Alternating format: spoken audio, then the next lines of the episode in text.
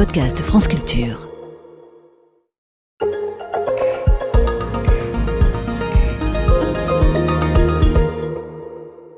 Comment faire une expérience avec de la pensée?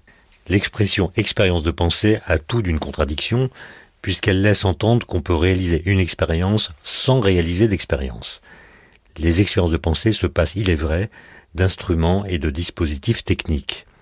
Le cerveau y fait office de laboratoire, il puise dans les données de la réalité ou bien dans des principes supposés vrais, matière à expérience fictive, sur laquelle la logique et l'argumentation peuvent ensuite s'exercer.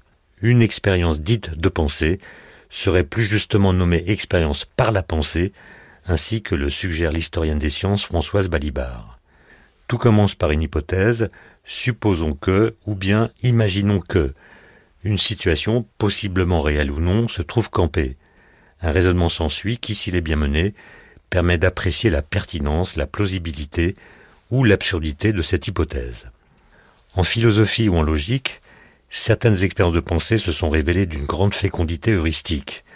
Elles ont permis d'illustrer des problèmes conceptuels grâce à des situations inventées, donnant corps à des questions fondamentales. Elles agissent alors comme des adjuvants à la pensée en marche. Le fameux paradoxe du menteur, qu'on attribue au grec Eubulide, maître dialecticien du VIe siècle avant Jésus-Christ, démontre que certaines de nos assertions s'auto-contredisent. Je rappelle en quoi il consiste. Un jour, Eubulide demande à un menteur pathologique s'il ment, alors même que ce menteur est précisément en train de mentir. Si le menteur répond Oui, je mens, alors de toute évidence il ne ment pas, car si un menteur affirme qu'il ment, c'est qu'il dit la vérité. S'il répond au contraire non, je ne mens pas, alors c'est qu'il ment puisqu'il est précisément en train de mentir. Toute réponse qu'il peut donner est condamnée à se contredire elle-même, ce qui enclenche un jeu de ping-pong faisant osciller la vérité d'un côté à l'autre du filet des possibles. Pour ne rien vous cacher, j'ai appris récemment que Montaigne soi-même avait commenté ce paradoxe du menteur et avait conclu son analyse en disant Nous voilà embourbés. Embourbés, c'est le mot. Autres exemples de phrases autoréférentes du même type. Il n'y a pas de vérité, ou bien tout est faux, ou encore il est interdit d'interdire. Mais il y a d'autres sortes d'expériences de pensée. Par exemple, le bateau de Thésée, ce navire perpétuellement réparé qui permit aux sophistes d'Athènes de se demander si, à mesure que ses pièces étaient remplacées, il s'agissait encore du même bateau. La contradiction apparente entre l'idée d'identité et celle de changement se trouvait ainsi sérieusement questionnée.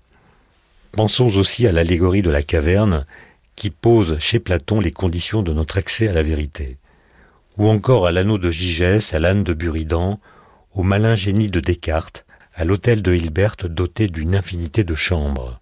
En physique, les expériences de pensée peuvent jouer un rôle similaire à celui qui vient d'être identifié, démon de Laplace ou de Maxwell, jumeaux de Langevin, amis de Wigner ou chat de Schrödinger. Il s'agit à chaque fois d'illustrer des problèmes ou bien des difficultés d'interprétation des théories physiques, ou encore de théâtraliser les conséquences de ces théories si telle ou telle expérience pouvait être concrètement réalisée. Il ne s'agit au moins dans un premier temps que d'illustrer, de donner à voir les implications d'une théorie, de tester sa cohérence, éventuellement de déceler ses contradictions internes mais bien plus puissantes et bien plus troublantes sont les expériences de pensée qui ont quasiment à elles seules permis la construction de nouvelles théories physiques. Nous en parlerons une autre fois. En attendant, je vous laisse méditer cette phrase de Gaston Bachelard. Il faut que l'imagination prenne trop pour que la pensée ait assez. Je vous laisse réfléchir sur ce qui fera notre conclusion du jour.